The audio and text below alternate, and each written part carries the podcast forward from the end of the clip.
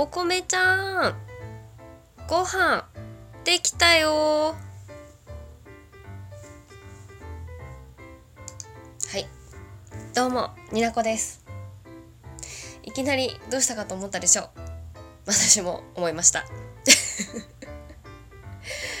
今日はですねご飯食事料理そんなことをテーマに語っていきたいと思いまして。はい。ちょっと友情出演でラジオトーカーのお米ちゃんのお名前を使わせていただきました。はい。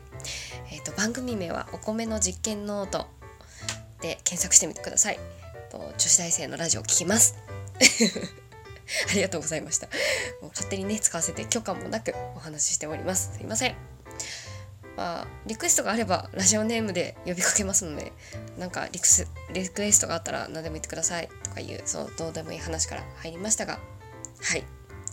安定の前置きの長さ。こうはい。今日ですね。二次元における食事料理について語りたいと思ってます。第32回二次元に連れてって。になこのラジオ始まります。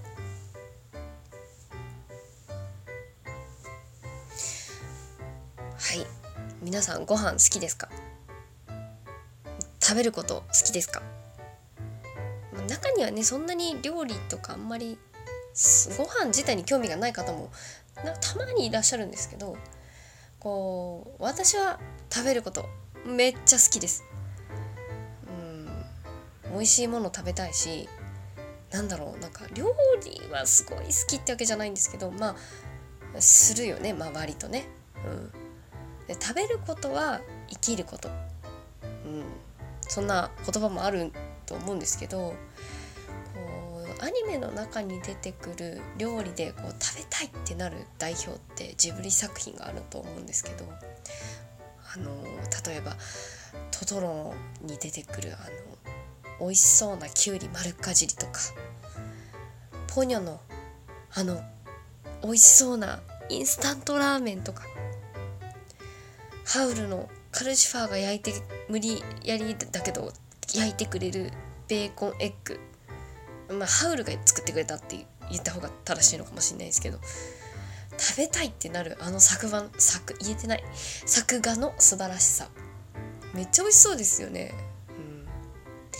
他の作品だと私「魔法使いの嫁」っていう作品に出てくる。あれはちょっとなんか本編じゃなくてなんか映画の方だったと思うんですけどホットケーキにバターカリッカリのベーコン焼きたてのベーコンをのせて上からトロットロの蜂蜜をかけたブレックファースト。あれめっちゃ美味しそうなんですよね。食べたいってなるあんまホットケーキに魅力あのパンケーキとかホットケーキとかに魅力を感じない人間だったんですけどそれ見てから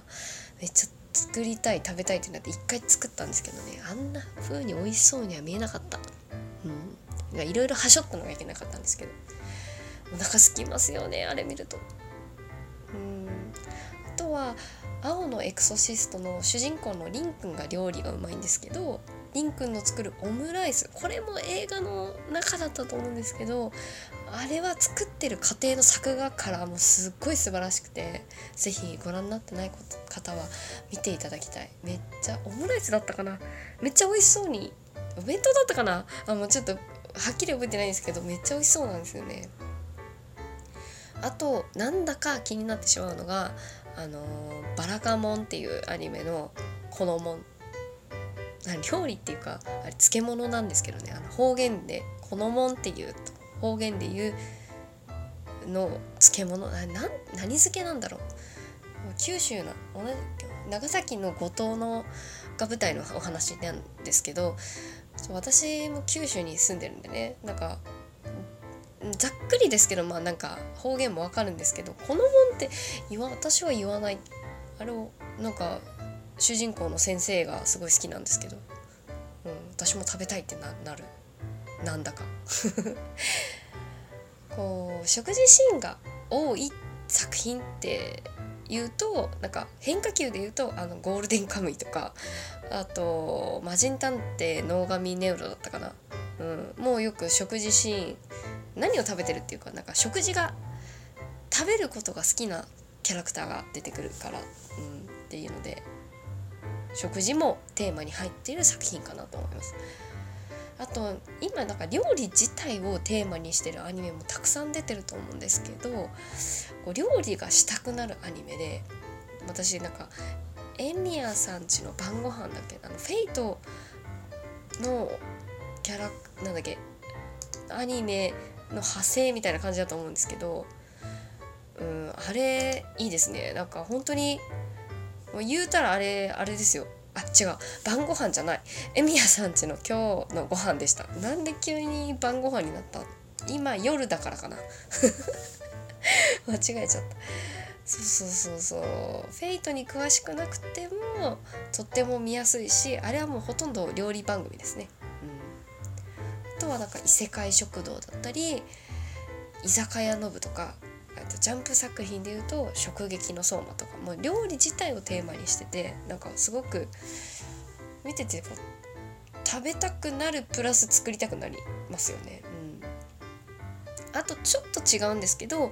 料理を作るっていうことにを通じて家族の愛情とかを描いてるあれ読み方合ってるかな「甘々と稲妻」っていう作品があるんですけどこれもとても素敵なので是非なんかご覧になってない方は見ていただけたらなと思うんですけどなんかこう食べること作るえーと、アニメのシーンのまあだかアニメの表現の向上っていうのもあってすごくなんかこう現実じゃないけどなんか現実としてこうか見える部分があってすごくこうお腹がすく作品といいますか、ますね。でなんかちょっと、うん、食事直結の話じゃないんですけどこう食事は人間を作るっていうそういう部分から2次元でもこう食事とか料理の描写とか食べている仕草とかでこうキャラクターを深めてる重要な要素かなって思うことがございまして、